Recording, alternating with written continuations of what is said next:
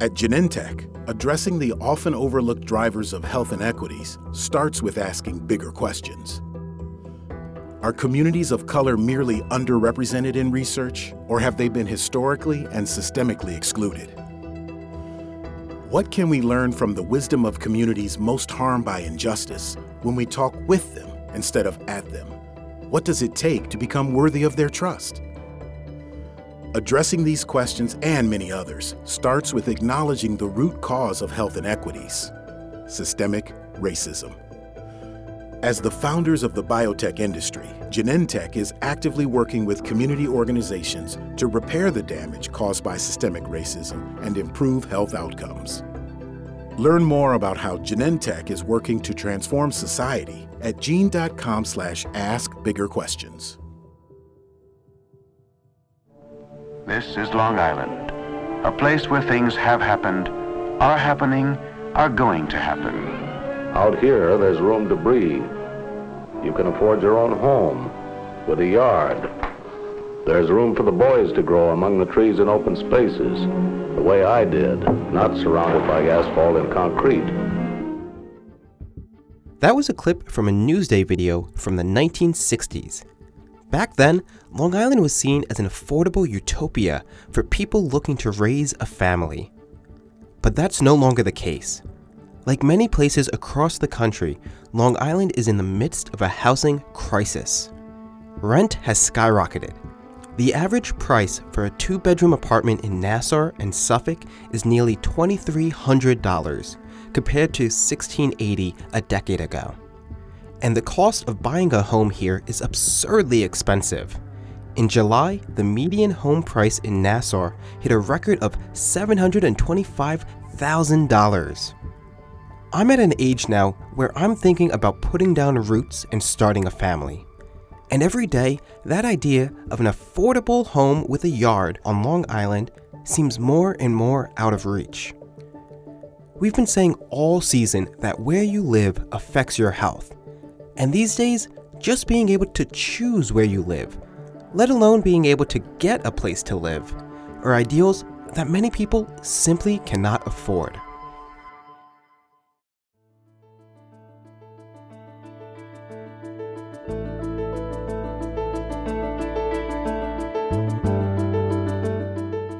My name is Nicholas St. Fleur, and this is Color Code, a podcast about health disparities and racism in medicine.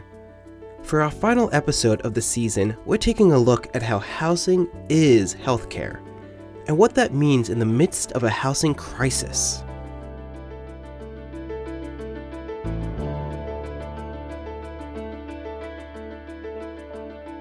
As rent prices rise across the country, more people are struggling to make ends meet. Now that the pandemic's renter protection programs have expired, eviction filing rates are soaring. One reason is the rising rents and a shortage of affordable housing for those with the lowest incomes. Home affordability as of this morning is at a 38 year low. Regardless of where you look, shelter costs are just simply expensive. It's a very savagely unhealthy housing market, and not much is going to change. Like many parts of the country, many Long Islanders are struggling to find and pay for housing. And earlier this year, the battle for affordable housing erupted on Long Island. Governor Kathy Hochul put forth a plan to address the housing challenges here and across the state of New York. Through zoning, and local communities are able to hold enormous power to block growth. Between full bans on multifamily housing and onerous zoning and approval processes, they make it difficult, almost impossible, to build new homes. Think about that. People want to live here, they have jobs here. Because of local decisions to limit growth, they cannot. Local governments can and should make a difference. Governor Hochul's goal was to build 800,000 new homes and apartment units across the state over the next decade. Her proposal would also reform local zoning. That would allow the state government to override local zoning decisions. The suburban delegations, you know, Long Island, Westchester, and maybe some other places, pushed back against that because of the community reaction to losing control over local zoning was so powerful. That's Olivia Winslow.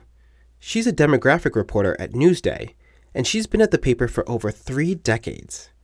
During that time, she's documented how Long Island has become more diverse while still remaining heavily segregated. In a suburb like Long Island, it's single family homes that is the high ideal, and uh, you get a lot of pushback uh, uh, for apartments, and particularly if you say affordable apartments, and people view that as you know people coming in non-whites coming in from new york city and you know changing the character of long island.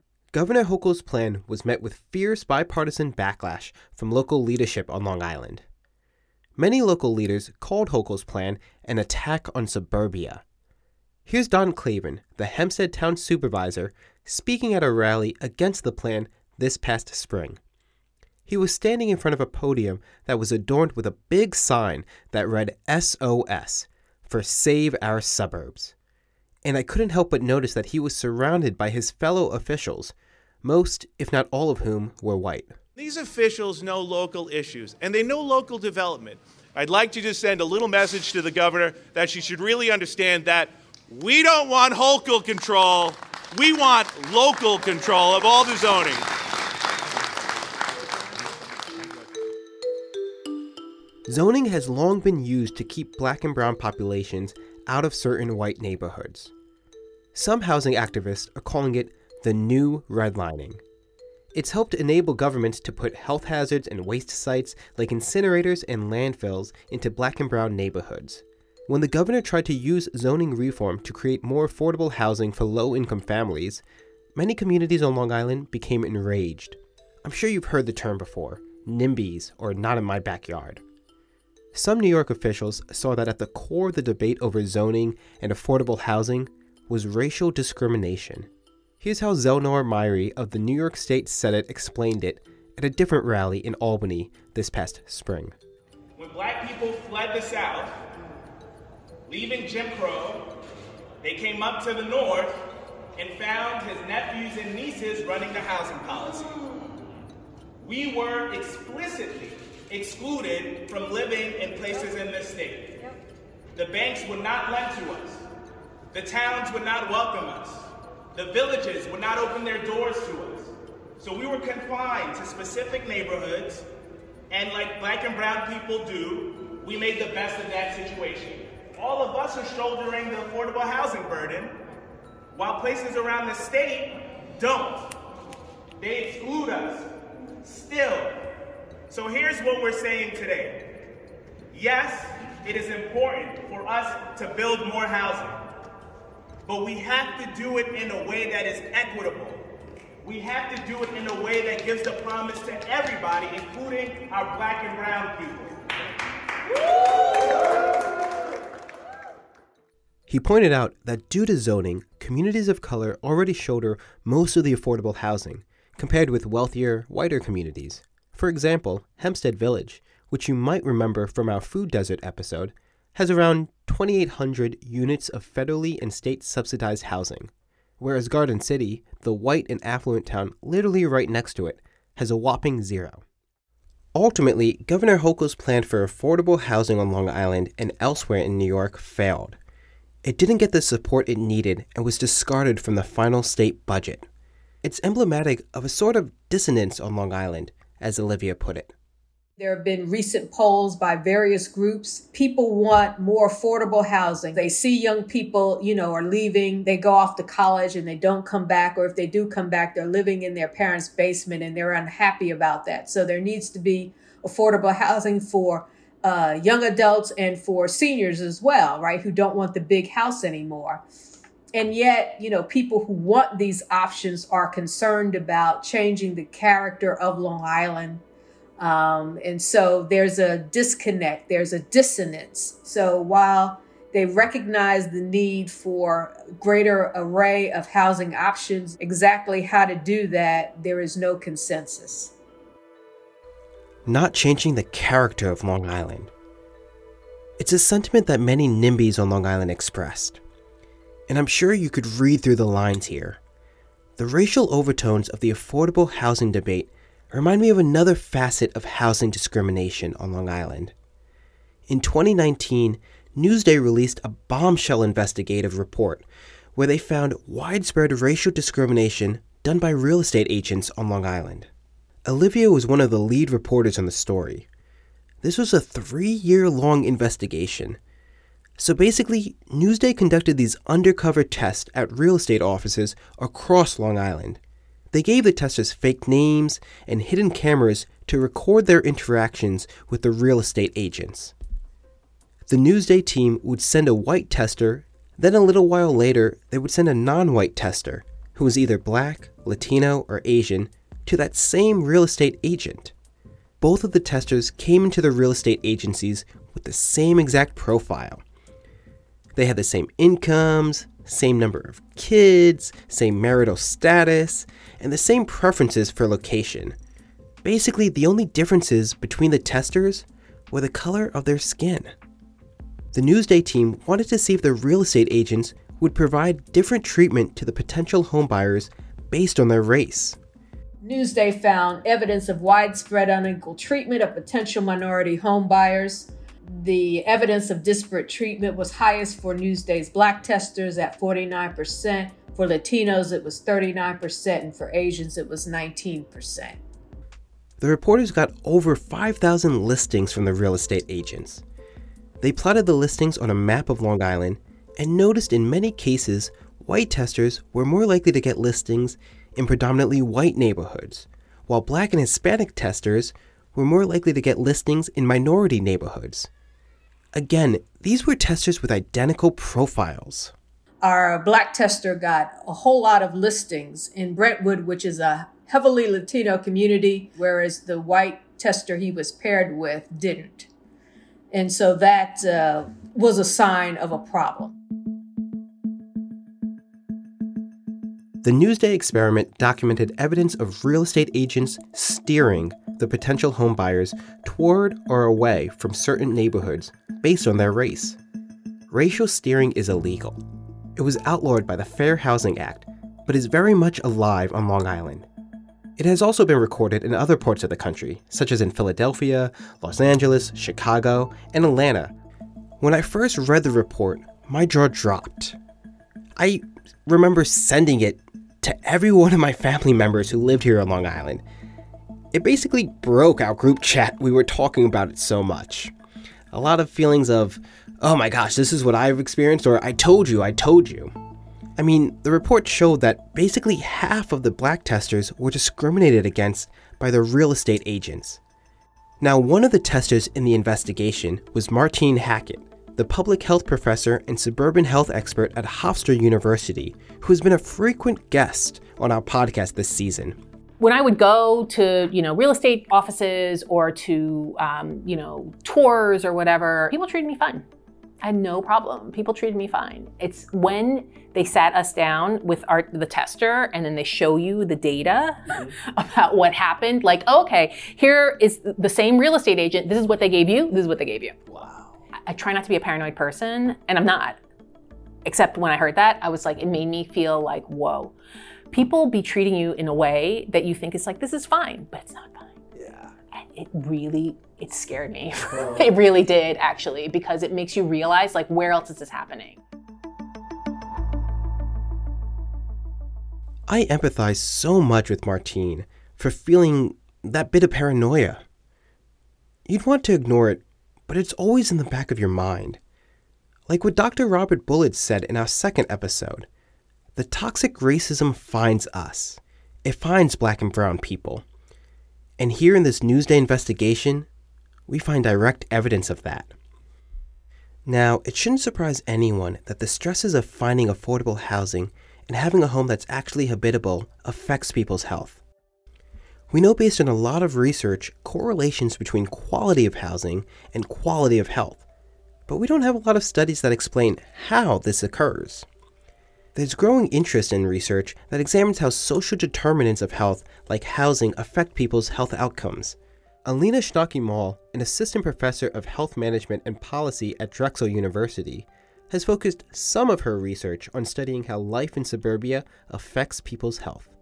Oh, so many ways. Um, housing is in many ways the platform for health, right? You can think about it in there's so many mechanisms that connect housing. There's the physical conditions of the house. There's things like whether you're exposed to lead paint, whether there are major risks for falling in a house. Um, there's things about what the conditions around respiratory viruses and how well air circulates. We can really think about that with COVID. We can think about how many people live in a house. Again, major COVID factor and the risks of respiratory infections. Um, and then you can think about housing affordability and cost. And cost is a major factor that impacts how much money you have in your pocket, um, which then impacts what food you can eat, what healthcare you can get, um, what jobs you're able to, to take or not take. So many factors there. And if you even think about if you don't have an address, it's really hard to get a job, right? There are little things like that. Alina offered the example that people who are at risk of eviction probably aren't spending their time getting in their 10,000 steps each day. It's hard to prioritize healthy living when you're just trying to keep a roof over your head.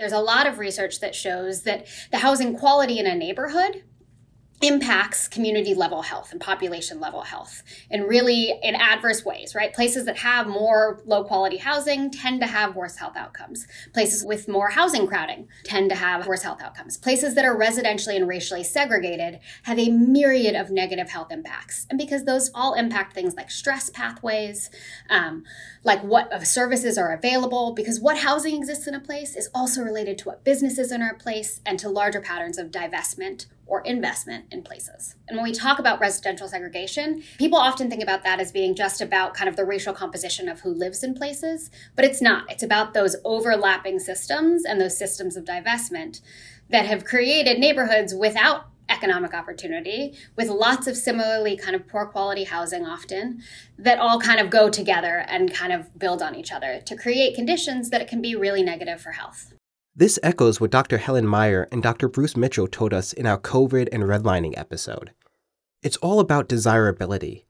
When communities are devalued in the eyes of city planners and government officials, they may not be likely to place amenities like hospitals or transportation hubs. Land may be cheaper, allowing things like factories and landfills to move in, all of which eventually affects the health and well being of the people living there. I think we're starting to embrace the idea that as public health practitioners, we need to understand the effects of policies and how policies impact health and health disparities. And we're starting to do a lot more of that. You can see a lot more research recently on understanding policy effects. Um, so, my research, for example, is going to look at rent regulations and impact on influenza hospitalizations. So, trying to draw some of those connections between, well, what happens if, you know, rent doesn't increase by a lot? Maybe that means that you have less housing crowding, and that may mean that there's less respiratory infection. Um, and other people, I think, are starting to ask questions about zoning regulations and how that impacts health. Um, and then thinking a bit about the kind of larger political structures that create the opportunity for zoning regulation or not, or these kinds of policies. And people are starting to embrace that. And all this research is even more pertinent in the suburbs, we know that the idea of suburbs being white, wealthy, and healthy is now largely a thing of the past. The face of suburbia is changing, and with new people comes increasing complexity. What we've really seen over the past 30 or so years, beginning in the 90s, is a real increase in the rates of um, low income people moving to suburbs, as well as increasing racial diversity in the suburbs. And that has implications for health. 40% of the uninsured population lives in suburbs. That's huge. That's a huge segment of the population. This was around 2017, but I don't think that the, the numbers have changed all that much. So there's this huge vulnerable population living in these areas um, that's, again, getting overlooked. And that was, that was pretty pretty surprising to me um, just how large the magnitude of that was. The numbers are much higher than I would have guessed. One issue is that the safety nets for healthcare haven't kept up with these vulnerable groups as they've moved from the city to the suburbs. One of the major challenges, particularly about this increase in suburban poverty that we've seen, is that kind of historically much of the healthcare safety net, so community health centers, um, hospitals that serve large low income populations, those have been located in urban areas. They haven't been located in suburban areas. And some of that literally has to do with the policies around how you locate these these places that you have to sort of demonstrate need and they don't update them very frequently so you don't have as many of these institutions there's also not community-based organizations mental health care providers providers are less likely to take medicaid in suburban areas and often and this is one of the major challenges around suburbs, you have to be able to get to the healthcare institutions, but there's no public transportation in most suburban areas, which particularly creates challenges for, for low income folks. And so we really we have not um, shifted our healthcare infrastructure to recognize the new patterns of housing, particularly with increasing populations of, of low income people in suburban areas. We're still not kind of catching up to serve them well.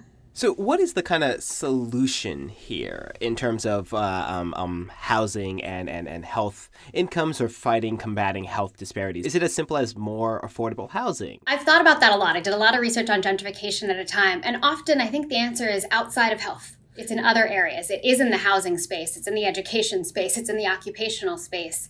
Um, but I think that there are some some solutions, some things that get us partially there. I think that's the stickiness of it. Is it's not one. It's not from one sector that we can kind of create solutions.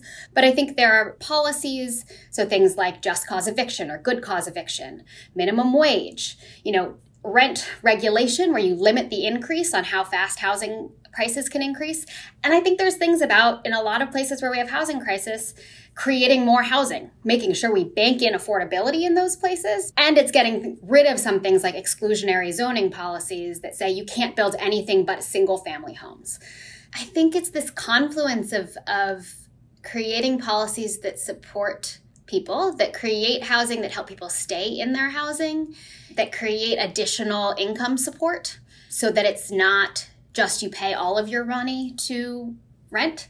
Um, but then you also have something on top of that and being really intentional about creating the conditions through policy that allow people to, to live in healthy neighborhoods.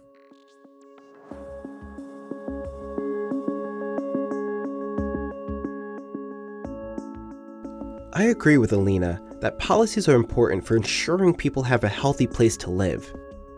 It certainly feels difficult to make policies that bring upon change happen on Long Island, though.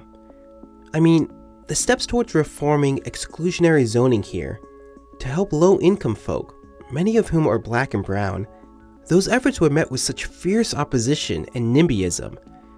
The racial overtones of saving the suburbs, concerns over the changing character of Long Island, especially when housing is so essential to healthcare. It's just the you don't belong here aspect of it all. It stings.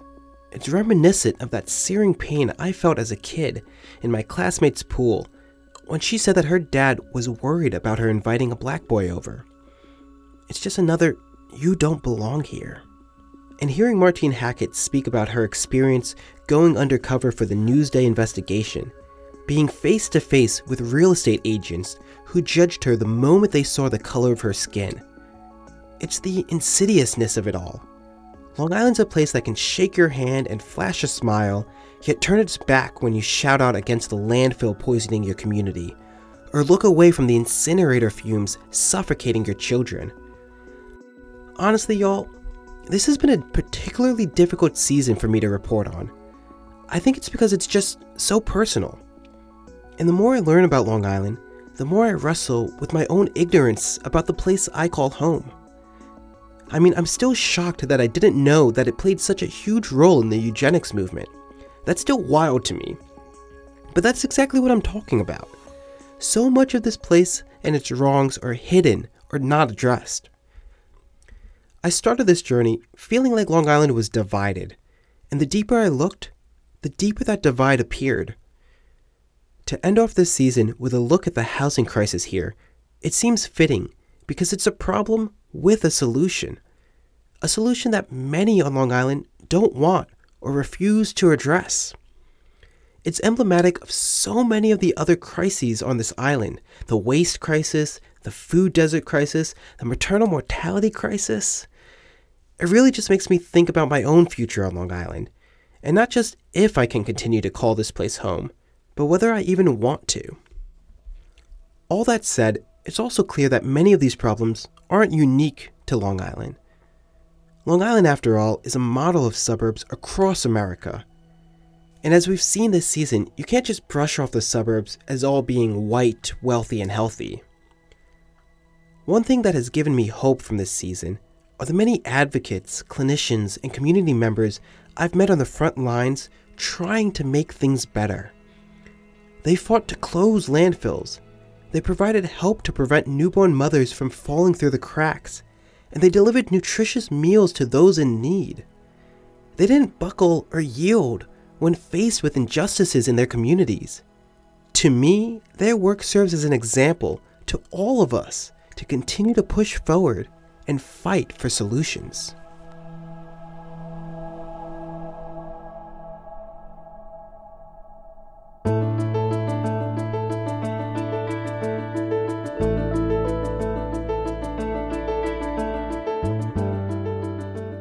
Thank you all for listening to this last episode of our second season of Color Code. It's been a journey. but as always, thank you so incredibly much for being part of our Color Code community.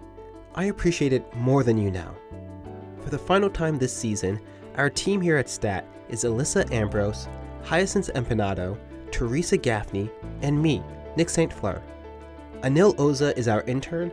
Our theme music is by Brian Joel. Thanks to the Commonwealth Fund for supporting this podcast. If you like the podcast, please leave a review and subscribe. And if you have any thoughts for us, you can reach us at colorcode at statnews.com.